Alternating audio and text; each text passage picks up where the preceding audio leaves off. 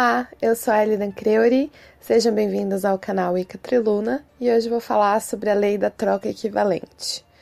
A lei da troca equivalente, provavelmente vocês já devem ter ouvido falar em filmes, livros, animes, muitas, muitas coisas abordam essa lei, seriados, enfim.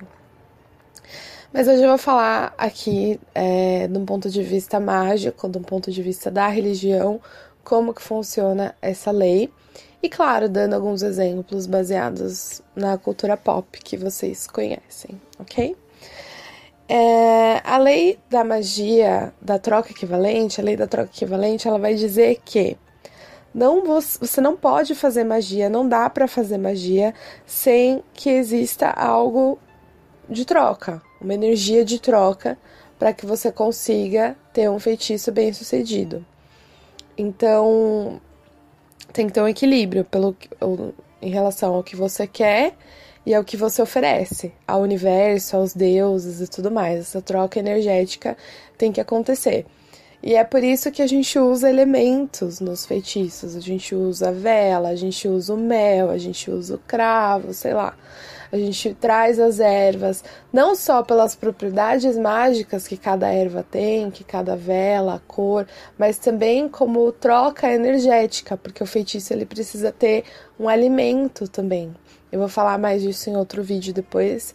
É, alimentação para feitiços, tipo a energia de cada um que eles precisam e quais fontes energéticas você pode usar, mas se tratando de troca energética, isso é uma coisa também, né?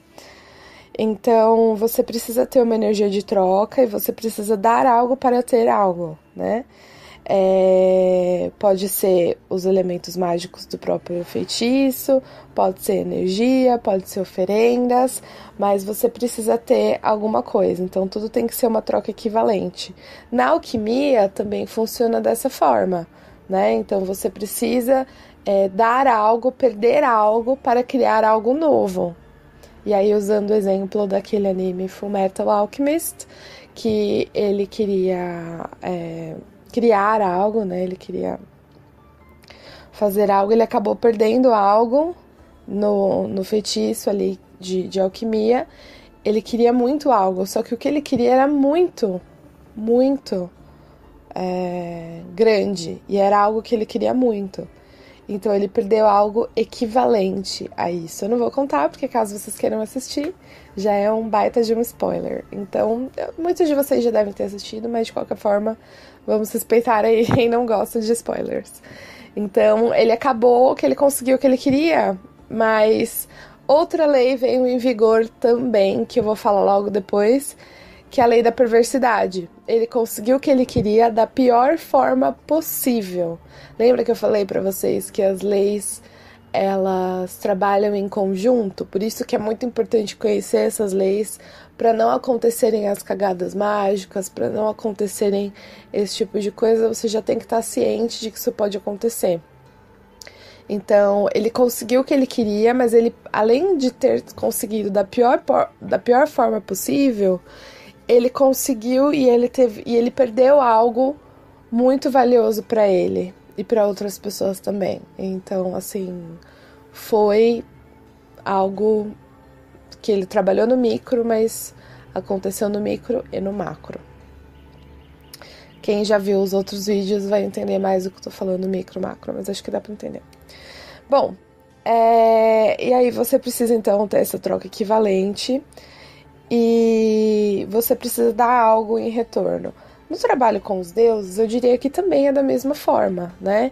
Então, nada é de graça. A magia não é de graça. Tudo tem o seu preço. No trabalho com os deuses também. Então, não é porque eles são nossos pais criacionais, super, né, a gente é super devocional a eles, eles são as pessoas que nos chamaram para o Ica, que nos despertaram para magia, para religião, que eles nos devem alguma coisa ou que eles têm que olhar por nós. Não. Eles são energias cósmicas neutras e, claro, você vai é, se relacionar com esses deuses, mas você também tem que dar algo em troca para que isso aconteça. e nem que seja o seu tempo, a sua energia, a sua vocação nos estudos, esse canal é uma forma de dar em troca, né? Esse canal eu criei porque faz parte do meu sacerdócio. Então, é algo que eu poderia fazer dentro da, das situações que eu me encontro agora, dentro de Nárnia, no meu armário. Essa é uma forma como eu poderia ajudar outras pessoas e ainda fazer o meu sacerdócio valer e ainda dar algo em troca aos deuses, algo que foi me dado de graça. É, através de livros, através de mentores, através de, de do meu iniciador, enfim, tudo que eu sei foi porque eu pesquisei, foi porque eu estudei e, e teve, não é de graça, né? Porque teve meu esforço, então tudo isso. Né? Então você precisa também dar uma oferenda para os deuses, sim, porque não, né? Oferendas de comida, oferendas de, de cristais, oferendas de algo que você considera valioso oferenda para os deuses e, claro, você vai ter o que você pede e tudo mais, porque nada é de graça. Da mesma forma, trabalhando o inverso disso, você é, oferecer algo para os deuses sem pretensão nenhuma também vai te, é, vai te ajudar a ter a graça deles quando você precisar, né? Então, pensando em pessoas que sempre oferecem aos deuses algo, algum presente, alguma oferenda, alguma libação, sem nenhuma intenção momentânea, quando você precisar dos deuses, com certeza eles vão estar ali para te ajudar, porque você já tem ali um, um uma carga já de, de né, uma carga de, de... ah! Uma carga de, de, de coisa ali que você já fez. tá difícil hoje. uma carga de coisa que você já fez ali para os deuses. E eles vão olhar aquilo e falar: Poxa, não, ela, ela tem um contato direto com a gente, mesmo sem pedir nada, então tudo mais. É como que eles se sentissem na obrigação de te ajudar, né? Mas não que eles tenham essa obrigação, mas é como se eles se sentissem na obrigação de ok?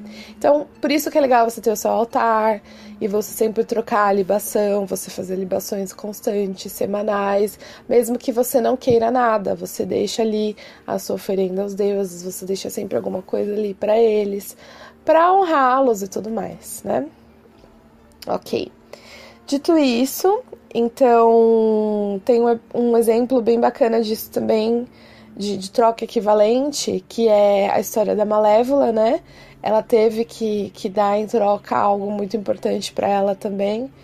E eu tô falando especificamente do filme, tá, gente? Do filme da Malévola, né? É, claro que são, de novo, obras de ficção, mas tem muito a ver.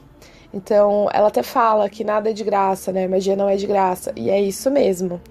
No caso da Ariel, do, da Pequena Sereia também, ela teve que dar algo para ela que era muito importante para ela ter outra, né? Essa eu já vou falar porque essa todo mundo já sabe. Ela queria cantar, ou ela queria andar, né, como, como duas pernas, ser humano, só que ela cantava e ela gostava de cantar. Então a Úrsula foi lá, feiticeira, né, pediu a voz dela, tá bom, você quer andar? Então me dá sua voz. São coisas que era uma coisa muito preciosa para ela, mas ela deu porque ela queria andar. Então você tem que pagar o preço da magia. Nada é de graça. De novo, a... outro exemplo. Vamos ver. Naquela série Once Upon a Time, também eles mostram muito disso. Era uma vez, né? Once Upon a Time. Eles mostram isso o tempo todo: que nada de graça, nada de graça. Você tem que pagar o preço, a magia tem seu preço e tudo mais. É, esse pessoal é, que trabalha com essas religiões de que recebem as entidades dentro de si, então falando de Umbanda, Candomblé, Voodoo e tudo mais, Voodoo etiano. É, essas, essas religiões que trabalham com isso de, de incorporação e tudo mais, a doação é muito presente, né? Então, assim, você doa o seu corpo para você ter aquilo e tudo mais por aquele momento, você se doa literalmente, né? E depois o pessoal se sente bem cansado tudo mais. Então tá ali a troca, né? E dependendo de algumas entidades que você trabalha, eles também pedem algumas coisas e tudo isso, né? É aquela troca de energia também. Então tudo tem o seu preço, né? Eu conheço pessoas que, que foram muito a fundo, né? Estão num, num, estado muito iluminado dentro dessas religiões, só que o preço que elas pagam é altíssimo, né? Desde tempo, a vida, a energia, tudo. Então, quanto mais profundo você vai indo, mais você tem que pagar o preço pelo aquilo que você quer. Né? Então, nada de graça, tudo tem o seu preço, ok? Tem outro exemplo também legal que eu amo, que é aquele anime Sakura Card Captors. É... Sakura, enfim. Que ela também tem que pagar, na verdade, assim. Na verdade, não é nem na Sakura, é mais no, na sequência que é o Tsubasa Chronicles, que ela ela tá desacordada e o a pessoa que gosta dela, né, o Choran, vai lá pra feiticeira, que é inclusive um crossover entre dois animes, XX Holic e Tsubasa Chronicles. Então, ela tem que. Ele vai até essa feiticeira e ele pede que ela volte às memórias, que ela volte a, a ser quem ela era tal. Só que ela fala: Não, ok, mas você vai. Você, ok, eu, eu ajudo você a fazer com que ela volte às memórias dela, que ela acorde de volta, só que ela nunca vai lembrar do relacionamento que vocês tinham. Então ele teve que dar uma coisa que era muito valiosa para ele para ter algo em troca. Então, como era mais importante ela viver, ela ser feliz, ele deu em troca e realmente ela não lembrava mais dele quando ela acordou. Então, olha, olha só. Tudo bem, de novo, é uma obra de ficção, mas é muito real isso de você ter que dar algo em troca, né? Então não pensem aí que a magia é de graça, que você vai fazer um feiticinho e vai dar certo e tá tudo bem, e não vai ter consequências e não vai ter algo que vai ser cobrado de você. Então, magia é responsabilidade e você tem que saber o que você está fazendo, e mais do que isso, né? É, lei do conhecimento, lei da perversidade, que eu vou falar também, mas mais do que isso, você saber o que você tem que dar em troca e como você tem que dar em troca. Então, assim, é, não adianta você entrar na Wicca e começar a fazer feitiços e achar que vai ser tudo mil maravilhas, porque você tem que ter a seriedade disso tudo, né? Se você vai fazer um feitiço e no feitiço tá dizendo que tem que ter isso, isso, isso, entenda o porquê que tem que ter tais coisas e entregue essas coisas. Faça bonitinho, entendeu? Não faça de, de qualquer jeito. Então, se tem que ser sal grosso, é sal grosso, não é sal normal. Se tem que ser a vela tal, tem que ser a vela tal. Entendeu? Porque isso também vai refletir no sucesso do seu feitiço. Claro que assim, tem algumas coisas que são universais. Ah, eu não tenho a vela rosa, pode ser a vela branca? Pode, mas também o, o preço que você vai pagar para ir lá e pegar a vela rosa talvez seja exatamente o preço que você precisa pagar para o seu feitiço dar certo. Entendem? Então vai muito do esforço e dedicação de cada um, de querer fazer as coisas corretamente. Isso também é uma troca energética, né? O seu tempo de estudo e tudo mais. Então é isso. Eu acho que deu para entender, ficou bem claro, mas se vocês tiverem alguma, algumas dúvidas, por favor, postem aí nos comentários e até a próxima. Blessed be.